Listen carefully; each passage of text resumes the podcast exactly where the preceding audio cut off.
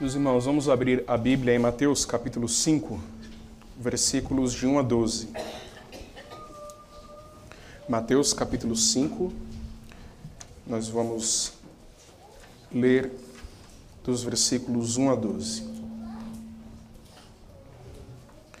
Assim diz o texto sagrado: Vendo Jesus as multidões, subiu ao monte e, como se assentasse, aproximaram-se os seus discípulos, e ele passou a ensiná-los, dizendo: Bem-aventurados os humildes de espírito, porque deles é o reino dos céus. Bem-aventurados os que choram, porque serão consolados. Bem-aventurados os mansos, porque herdarão a terra. Bem-aventurados os que têm fome e sede de justiça, porque serão fartos. Bem-aventurados os misericordiosos, porque alcançarão misericórdia. Bem-aventurados os limpos de coração, porque verão a Deus. Bem-aventurados os pacificadores, porque serão chamados filhos de Deus. Bem-aventurados os perseguidos por causa da justiça, porque deles é o reino dos céus. Bem-aventurados sois quando por minha causa vos injuriarem e vos perseguirem, e mentindo disserem todo mal contra vós. Regozijai-vos e exultai, porque é grande o vosso galardão nos céus, pois assim perseguiram aos profetas que viveram antes de vós. Amém. Senhor, pedimos a tua graça contínua sobre nós neste momento que vamos ouvir a tua palavra, a explanação dela e a sua aplicação. Teu Santo Espírito nos auxilie em tudo e nos ajude a dar glória ao teu nome.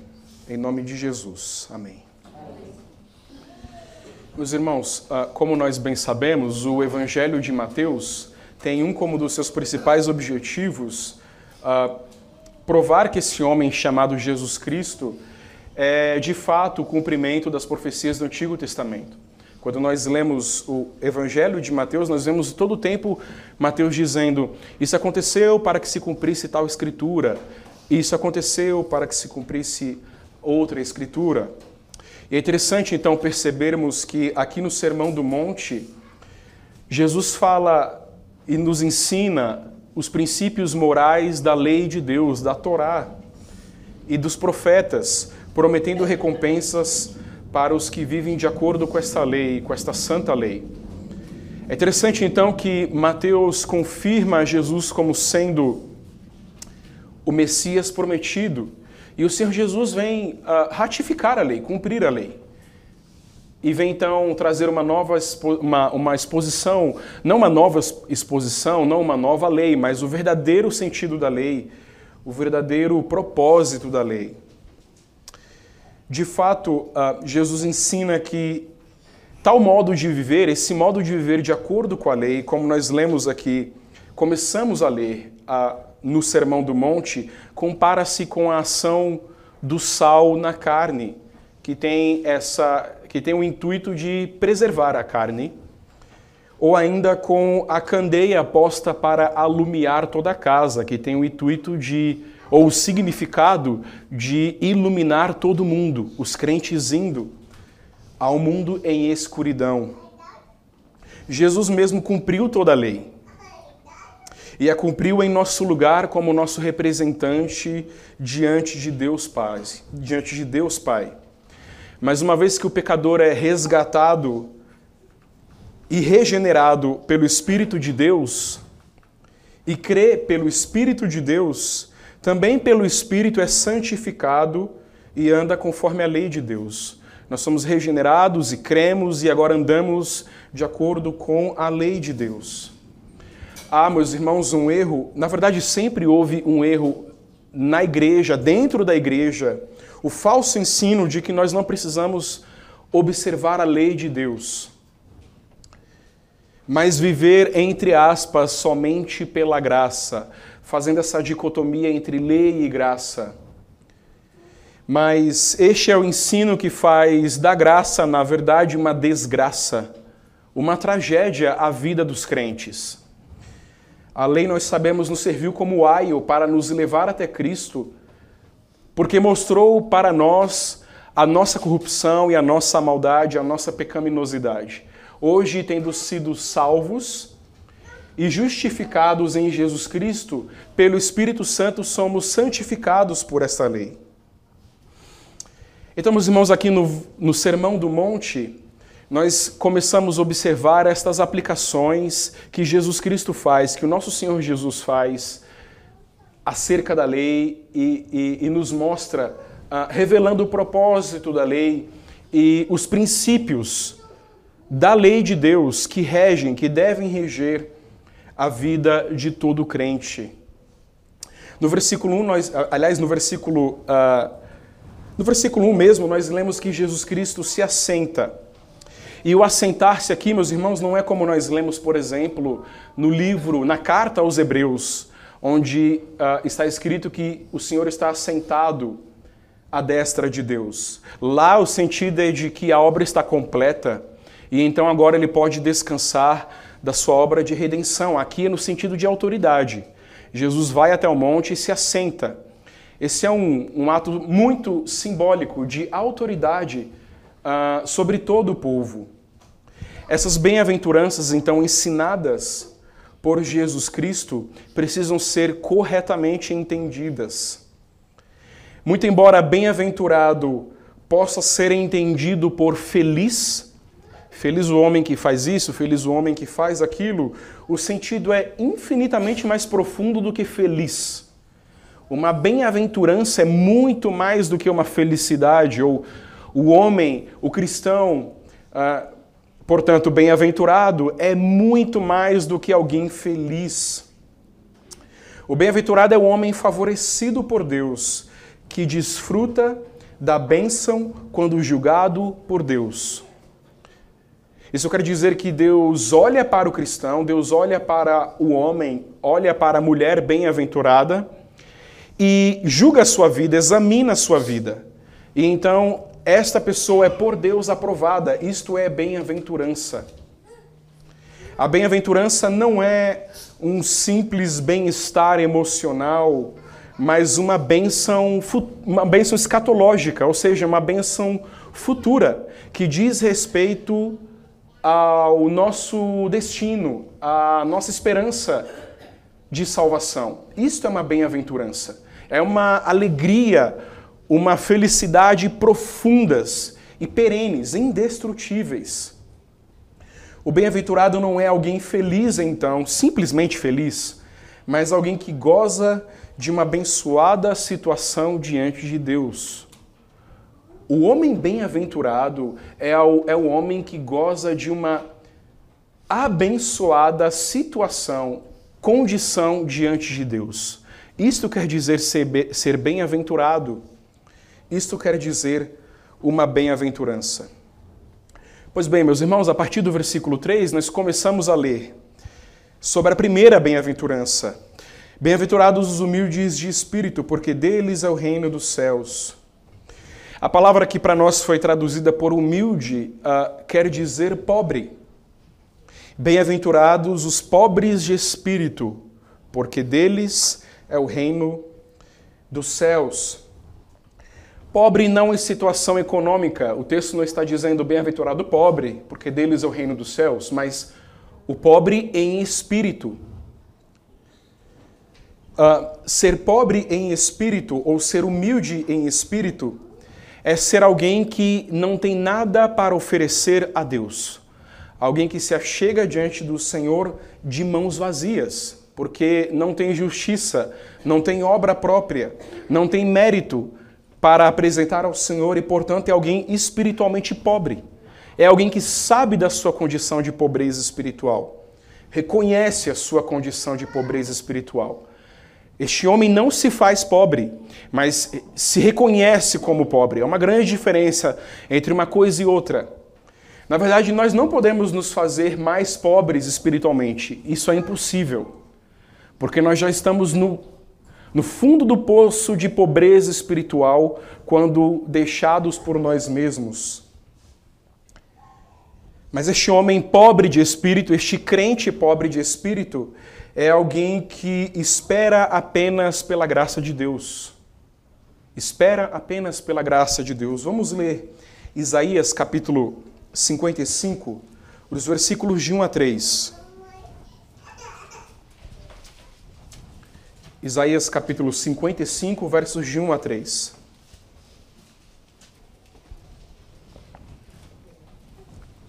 O texto diz: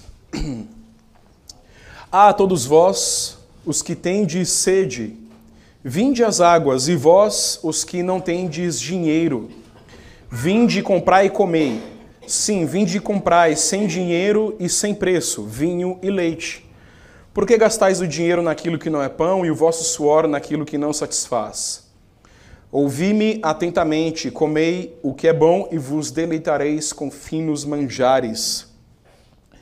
Vinde todos vós, os que têm sede, os que não tendes dinheiro, vinde e comprai. Sim, vinde e comprai sem dinheiro e sem preço vinho e leite. Essa transação da qual Isaías está falando aqui é uma transação espiritual. Ele diz, uh, o Senhor diz pela, pela boca do profeta: Venham vocês que não têm dinheiro e comprem. Venham vocês que não têm dinheiro e comprem. Então, uh, o que nós compramos do Senhor sem dinheiro algum é este alimento para a nossa alma, este deleite para a nossa alma. Só pode alguém então comprar de Deus aquele que não tem dinheiro. Só pode comprar de Deus aquele que não tem nada a oferecer a Ele. Este é o verdadeiro sentido, este é o sentido de ser pobre, de ser humilde de espírito. O pobre em espírito não tem nada a oferecer a Deus, mas recebe dele o reino.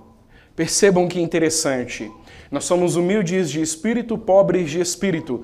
Nada temos a oferecer ao Senhor, mas recebemos dele o reino de Deus. Percebam uh, as duas posições completamente diferentes que nos encontramos em relação ao Senhor. O versículo 3, esta bem-aventurança no versículo 3, nos diz que o reino de Deus já é do pobre de espírito. A grande maioria a, a, das bem-aventuranças nos diz, a, nos diz que o bem-aventurado herdará a terra, será farto, alcançará a misericórdia, verá a Deus. Mas no versículo 3, a bem-aventurança acerca do humilde de espírito nos diz que o reino de Deus já é dele. O reino de Deus já é dele no tempo presente. Essa primeira bem-aventurança nos serve como um lembrete da nossa pobreza e da graça, como um fundamento. Pensem no seguinte: imaginem alguém que diga e que se orgulhe diante do Senhor: Senhor, eu mereço ser consolado porque eu choro. Eu mereço herdar a terra porque eu sou manso. Eu mereço ser farto porque tenho fome e sede de justiça. Mereço misericórdia, porque sou misericordioso. Mereço ver ao Senhor, porque sou limpo de coração. E acha a partir daí que pode agora obter essas coisas do Senhor. É interessante perceber que o Senhor Jesus coloca como primeira bem-aventurança a pobreza de espírito. É a primeira bem-aventurança a pobreza de espírito. Ah, não importa quem você seja, você para obter dele o reino de Deus, precisa ser pobre de espírito. E não importa quão progresso, o quanto uh, uh, você tenha progredido na caminhada cristã, não importa quanto você tenha progredido na caminhada cristã, o cristão tem de ser alguém sempre pobre de espírito diante de Deus, humilde de espírito. Alguém que sabe que depende completamente das bênçãos do Senhor e da sua graça. Esse, essa primeira bem-aventurança, então, permanece como um fundamento para todas as outras bem-aventuranças que nós vamos ouvir ainda. No versículo 4, Bem-aventurados os que choram, porque serão consolados. O sentido de chorar aqui é muito mais do que o de. Uh, é muito mais do que o escorrer de lágrimas de crocodilo. O sentido de chorar aqui é o de lamentar. É o profundo choro, é o profundo lamento, o choro da alma, o choro do coração. Bem-aventurados os que choram, porque serão consolados. Esse choro não é porque estamos desempregados ou porque você é adolescente, o seu namoradinho te largou, ou porque o seu time perdeu, ou porque a sua banda favorita acabou, ou o pneu do carro estourou. Mas esse choro é um choro pelo mal no mundo, pelo pecado. E pelo mal em mim, em primeiro lugar, e pelo pecado em mim. O que o Senhor Jesus está dizendo é que aqueles que choram e que lamentam e que sofrem porque conhecem a própria condição do seu pecado, estes serão consolados. Estes serão consolados. Nós precisamos chorar e lamentar e sofrer pelo pecado que há em nosso coração. Este é o sentido do choro. Eu não, eu não devo, uh, em primeiro lugar, chorar pelo seu pecado uh, me importar e sofrer em primeiro lugar pelo seu pecado, porque você é pecador. Falta-me tempo, faltam-me horas no dia para chorar pelo meu próprio pecado, pelo que eu ainda faço, mesmo tendo sido convertido pelo Senhor, trazido até Ele. Este é o choro o qual o Senhor Jesus Cristo promete consolo o choro pelo mal, pelo pecado no mundo, mas em primeiro lugar em mim. Mas também esse choro é um choro, este sofrimento, este lamento, é também porque vemos a lei de Deus sendo desprezada pelo mundo. O cristão piedoso, quando vê uh, a lei de Deus e o evangelho e o nome de Deus e as coisas santas sendo profanadas, sofre como se ele mesmo estivesse cometendo aquele pecado. Quando nós vemos a, a, a, religião cristã sendo desprezada e o Senhor Jesus sendo desprezado pelas nações, nós sofremos por isso. E sentimos um peso no nosso coração como se nós fôssemos culpados por isso. Esse é o choro que Jesus promete consolo. Nós estamos então, em primeiro lugar, preocupados com a vontade e com a santidade de Deus e sofremos por isso.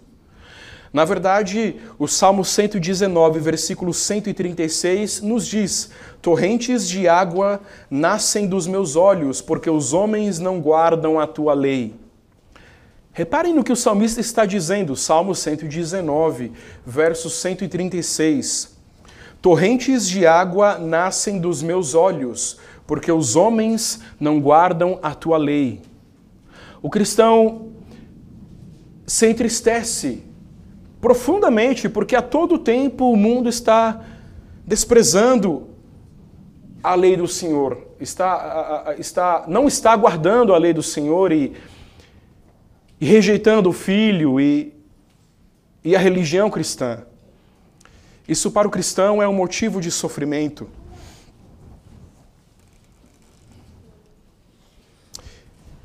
A promessa do versículo 4, a promessa para os que choram é que serão consolados. Nós lemos, meus irmãos, no Novo Testamento ainda que Deus enxugará uh, toda a lágrima. Deus enxugará dos olhos toda a lágrima. Então, quantas lágrimas nós temos oferecidos pelo nosso pecado? Porque ainda pecamos. Será que sofremos por isso? No versículo 5, bem-aventurados os mansos, porque herdarão a terra. Bem-aventurados os mansos, frequentemente os pregadores dizem, esta palavra tem um significado mais profundo uh, do que a nossa tradução nos diz, tem este significado. Aqui, manso, uh, quer dizer realmente manso e não um significado mais superficial, é o contrário. Manso não quer dizer covarde. O texto não diz: bem-aventurados os covardes, porque herdarão a terra, mas os mansos. Ser manso quer dizer ser humilde e dependente de Deus. Humilde e dependente de Deus. Pacífico. Ser manso quer dizer pacífico humilde e dependente de Deus. Eu gosto, eu gosto de usar uma palavra uh, quando penso sobre a igreja, quando eu penso sobre nós, irmãos e, e crentes, que é a, a palavra, o seguinte adjetivo, pastoreável. Eu gosto de pensar sobre isso. Uh, será que eu sou pastoreável? Quando eu sou encontrado em erro e a minha esposa vem até mim, e o meu pastor vem até mim, e o meu irmão vem até mim e diz: Renan, você está pecando aqui, isso que você está fazendo não é certo. Eu, eu, eu tenho esse coração, esse coração manso não esse coração cheio de autodefesas, esse coração melindroso, esse coração que se ofende, mas esse coração manso que recebe a repreensão. Eu sou pastoreável, é eu sou fácil de ser pastoreado. É claro que, é, é, é, em, em, um, em um sentido profundo, nenhum de nós é completamente pastoreável, muito fácil de se pastorear.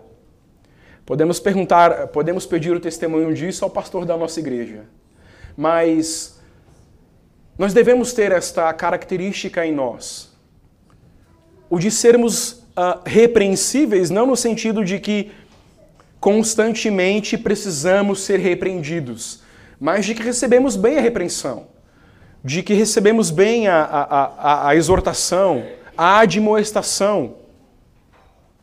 Quantos crentes se ofendem e se iram quando você aponta o erro deles. Quantos são? E na verdade, e na verdade isso é característico, porque sempre que um pecado é apontado, sempre que um ídolo é apontado na vida de alguém, o idólatra sai em defesa do ídolo. Se você está tocando no ídolo do meu coração, eu vou sair em defesa do meu ídolo. E eu vou defendê-lo e eu vou mirar contra você. Mas isso não é, isso não é, essa não é a mansidão de coração. Essa não é a mansidão que o Senhor Jesus nos ordena aqui. Os mansos são os simples. E eles morarão com Deus na Nova Jerusalém. Bem-aventurados os mansos, porque herdarão a terra. O Salmo 37, versículo 11 nos diz: Mas os mansos herdarão a terra e se deleitarão na abundância de paz. Salmo 37, verso 11. Os mansos herdarão a terra e se deleitarão na abundância de paz. O versículo seguinte, meus irmãos, versículo 6: Bem-aventurados os que têm fome e sede de justiça porque serão fartos. Bem-aventurados os que têm fome e sede de justiça, porque serão fartos. Fome e sede pela justiça quer dizer por estar de acordo com a lei de Deus, com a justiça de Deus. Nós já lemos em Isaías capítulo 55 sobre aqueles que têm sede e o Senhor Deus os convida a que venham e comprem e bebam, a que venham e comprem e comam.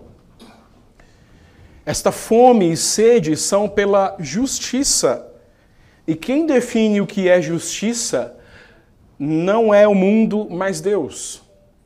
Quem define o que é justo não é o mundo, mas Deus. Na verdade, a Escritura nos diz que o Evangelho de Jesus Cristo é a justiça de Deus. O Evangelho de Jesus Cristo é a justiça de Deus. Ele puniu em Cristo todos os nossos pecados e nos deu a vida eterna. Nós temos de ter fome pelo Evangelho, tanto para o nosso próprio alimento, para a nossa própria nutrição, mas também fome e sede para que este Evangelho se espalhe e prospere no mundo. Fome e sede para que a justiça do Evangelho de Deus prospere, se espalhe e as pessoas se conformem a esta justiça. É claro que esta justiça também quer dizer por justiça social.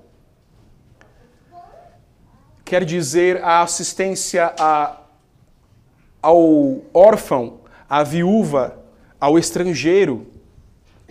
Mas quando nós falamos de justiça social, é num sentido completamente diferente que o mundo fala de justiça social. Não estamos falando de um conceito marxista nem um conceito dos guerreiros da justiça social, um termo norte-americano. Nem estamos falando ah, daquele dito de Che Guevara: se você treme toda vez que acontece uma justiça no mundo, então somos companheiros. Ele tinha um conceito completamente diferente de justiça que a Escritura nos aponta. O mundo tem um sentido completamente de justiça que a Escritura nos aponta.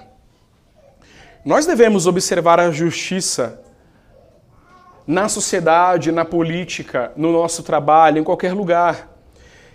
Mas também devemos desejar e ter fome e sede de justiça do Evangelho. O Evangelho aplicado ao nosso coração, diariamente aplicado ao nosso coração. No verso 7, bem-aventurados os misericordiosos, porque alcançarão misericórdia. O processo de o processo que faz com que os misericordiosos alcancem misericórdia é o seguinte: este é o processo. O, o homem primeiro recebe misericórdia de Deus, depois ele se torna misericordioso e depois ele recebe misericórdia de Deus. O versículo nos diz que os misericordiosos alcançarão misericórdia. Os misericordiosos alcançarão misericórdia. Ora, para exercer misericórdia, nós precisamos primeiro ter bebido da fonte da misericórdia de Deus. E de fato, Deus nos, Deus nos dá a beber desta fonte. Deus é misericordioso para conosco. Nós recebemos da misericórdia de Deus, damos desta misericórdia a outros e recebemos mais da misericórdia de Deus. Essa, essa misericórdia quer dizer. Uh, essa misericórdia quer dizer um sentido completamente diferente, uh, um ímpeto completamente diferente daquele que tem sempre sede em condenar. Daquele que tem sempre vontade e, e fome e sede de que o irmão seja condenado e seja pego no seu pecado, e, e, que, quando, e que quando pego no seu pecado, seja punido por isso. Vejam, eu não estou, eu não estou pregando contra a disciplina eclesiástica, pelo contrário. Aliás, a disciplina eclesiástica é um ato de misericórdia. A disciplina eclesiástica é um ato de misericórdia. Se somos pegos em pecado, somos surpreendidos em pecado, o conselho da igreja, se nos ama, se é misericordioso para conosco, nos disciplinará. Mas essa misericórdia quer dizer que você não tem prazer e você não tem o desejo que o outro caia e seja punido por isso, mas pelo contrário, você tem o desejo e, e a vontade de que o seu irmão seja perdoado e seja restaurado a comunhão. Existe aquela existe aquela proatividade em fazer com que em desejar com que o seu próximo alcance misericórdia da mesma maneira como você alcançou. Da mesma maneira como todos nós alcançamos. A misericórdia também não quer dizer leniência com o pecado, negligência, mas mas quer dizer amor, quer dizer carinho quando tratamos o nosso irmão, quando tratamos o nosso próximo. Quando então nós exercemos misericórdia, receberemos misericórdia. Isso não quer dizer que você pode comprar a misericórdia do Senhor, mas o que o Senhor Jesus está dizendo é que o misericordioso, o misericordioso só exerce misericórdia porque ele mesmo foi alvo da misericórdia de Deus porque ele mesmo foi alvo da misericórdia de Deus. Versículo 8: Bem-aventurados os limpos de coração, porque verão a Deus. Limpos de coração quer dizer um coração sem misturas, sem motivos mistos. Nós não podemos servir a Deus e a Mamon, a Deus e a Baal. Limpo de coração quer dizer integridade no serviço, integridade de coração no serviço a Deus. Salmo 24, versos 3 e 4. Quem subirá ao monte do Senhor? Quem há de permanecer no seu santo lugar? O que é limpo de coração, que não entrega sua alma à falsidade, nem jura dolosamente. Nem jura dolosamente. Ser limpo de coração quer dizer que você não tem segundas intenções. Para com Deus e para com o próximo. Você é sincero. Eu gosto da explicação etimológica da palavra sincero. Quando ah, nos antigos mercados você estava vendendo um jarro, uma jarra de barro e e, aquele, e aquela jarra tinha sido trincada ou até mesmo quebrada, o que se costumava fazer era colocar cera no vaso, na jarra, para que os clientes não, não vissem as rachaduras. Então, o vaso tinha cera. Mas quando você não maquiava o produto que vendia, você dizia que o seu jarro era sem cera. Era sincero. Nós devemos ser sinceros na nossa relação com o Senhor e devemos ser sinceros na nossa relação uns com os outros, ou seja, sem motivos mistos, sem maldade, sem malícia. Os limpos de coração desta forma verão a Deus, que promessa. E isso faz sentido, todas as bem-aventuranças estão linkadas. Ora, se alguém é humilde, pobre de espírito, dele é o reino de Deus. Se é manso, herdará a terra. Se tem sede e fome de justiça, será farto.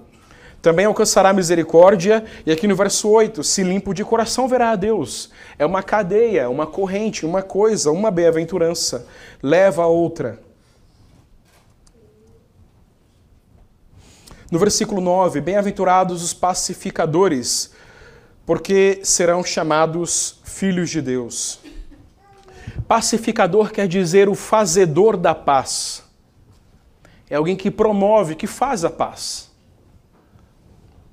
Agora, nós temos problema em entender isso porque é, frequentemente, muito frequentemente, nós vemos que a pessoa que supostamente deseja a paz não trabalha pela paz, mas maqueia a situação coloca cera na situação, coloca cera no vaso. Fazer a paz nós precisamos entender. Fazer a paz muitas vezes vai nos causar cansaço e vai, e vai causar incômodo. Para que uma, uma parte se entenda com a outra, é preciso que haja conversa, discussão, perdão mútuo de pecados. Fazer a paz exige esforço, trabalho. Fazer a paz não é simplesmente dizer, vocês são irmãos, se entendam, perdoem-se uns aos outros. É trabalhar de fato, intencionalmente pela paz, entendendo os lados, o que aconteceu, o que quer que tenha acontecido. Fazer a paz, ser um pacificador, não quer dizer que você faz da paz um Deus, um ídolo. Isso tem nome. Se você, se você age assim, você tem nome. Você se chama pacifista. O cristão não é pacifista. O cristão é pacífico, pacificador, mas não pacifista. Um pacifista é alguém que deseja a paz acima de todas as coisas. Isso tem nome, é idolatria. É idolatria. Por exemplo, nós não somos contra a guerra justa. Quando nós vemos exércitos uh, indo àqueles lugares do Oriente Médio, matando aquele povo todo do, do Estado Islâmico, o que nós fazemos? nos alegramos e damos glória a Deus por isso. E se não damos glória a Deus por isso, se não nos alegramos, deveríamos nos alegrar. Porque quem poupa o lobo, o lobo sacrifica a ovelha. O pacifista deseja paz acima de todas as coisas. O pacífico sabe que terá de enfrentar muita guerra pela paz. Muita guerra pela paz. O pacificador aqui é aquele que, como eu já disse, faz a paz, o que não deseja guerra e que não é dado a contendas. Eu aprecio muito uh, os escritos de Tolkien, Senhor dos Anéis, inclusive. E há uma personagem que diz que uh, não vai à guerra pelo amor à espada, pelo amor à espada, pelo amor das batalhas, pelo amor do sangue derramado, mas por amor a tudo aquilo que deixou para trás. O homem que vai à guerra não vai à guerra por amor à morte, por amor ou, ou porque tem sede de sangue. Não deveria. Mas ele vai à guerra por amor à sua família, por amor à igreja, por amor aos amigos, por amor à sociedade que deixa para trás. Este é um pacificador, ele sabe que para alcançar paz, ele tem de enfrentar a guerra. Nós também devemos aplicar o evangelho da paz a todo momento e então faremos a paz. Então obteremos a paz. Um pacifista é um mantenedor, um sustentador do status quo. Para ele, ser, para ele ser visto como moderado, como sábio, ele diz: Oh, não briguem, fiquem em paz. Mas a paz não vem com um passo de mágica. Você não diz, haja paz e a paz existe. Você não é Deus, você precisa trabalhar pela paz. E ser um pacificador é aplicar o evangelho da paz. Nós devemos ser pacificadores porque somos filhos de Deus e Deus é pacífico. Em Romanos 5:1 nós lemos: "Justificados, pois, mediante a fé em Jesus Cristo, temos paz com Deus." Deus fez a paz conosco. Deus propôs a paz. Por isso agora nós propomos a paz com os nossos irmãos, com o nosso próximo. Nós devemos agir como Deus age. E assim seremos chamados filhos de Deus. Se você imita o seu pai, você é chamado filho dele, filho do seu pai. Versos 10 e 11. Bem-aventurados os perseguidos por causa da justiça, porque deles é o reino dos céus. Bem-aventurados sois quando, por minha causa, vos injuriarem e vos perseguirem, e mentindo disserem todo mal contra vós. Vamos ler também o 12. Regozijai-vos e exultai, porque é grande vosso galardão nos céus, pois assim perseguiram aos profetas que viveram antes de vós. Reparem que os versos 10 e 11 não contêm duas bem-aventuranças diferentes. Mas ao contrário dizem: Bem-aventurados os perseguidos por causa da justiça. Verso 11: Bem-aventurados sois quando, por minha causa, vos injuriarem e vos perseguirem e mentirem contra vocês. O que o Senhor Jesus está dizendo nos versos 10 e 11 é que nós somos bem-aventurados quando perseguidos por causa dele. Muito simples. Pedro, o apóstolo Pedro vai dizer que se nós sofremos, se somos perseguidos por praticar o mal, então não há louvor.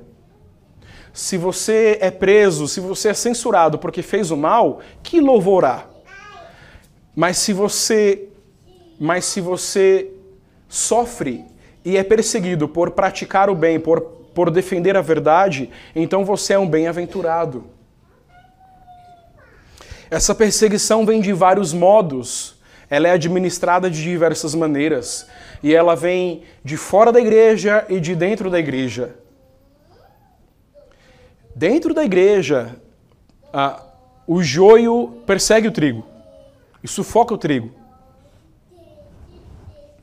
Nós vivemos tempos em que isto fica muito claro, em que isto fica muito, em que essa perseguição fica muito bem esclarecida e, e, e, e há uma ilustração muito triste e verdadeira acerca dela, desta perseguição.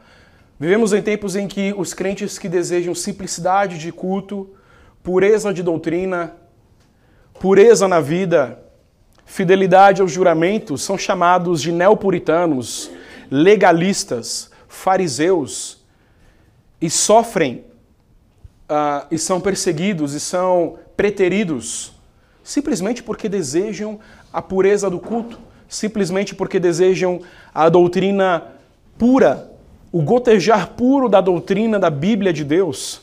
Simplesmente por isso e são taxados e perseguidos e injuriados e difamados.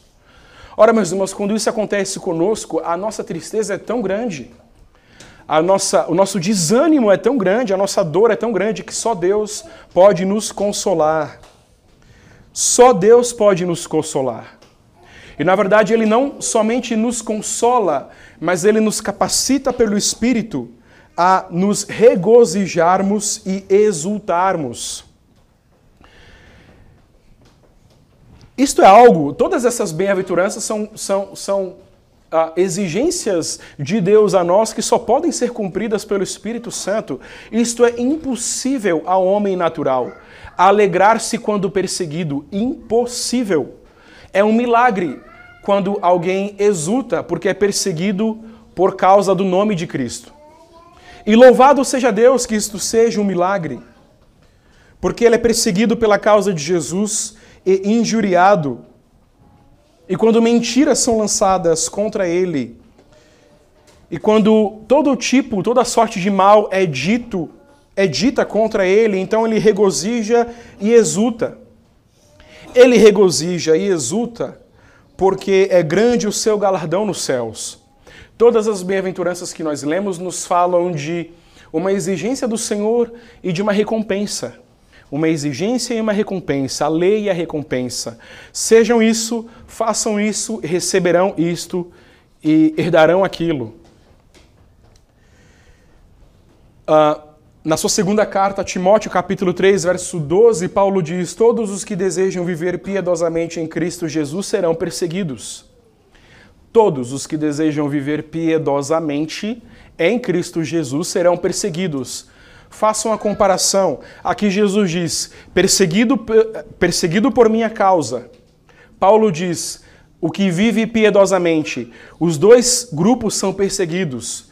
E os dois grupos são perseguidos porque, na verdade, constituem um grupo só.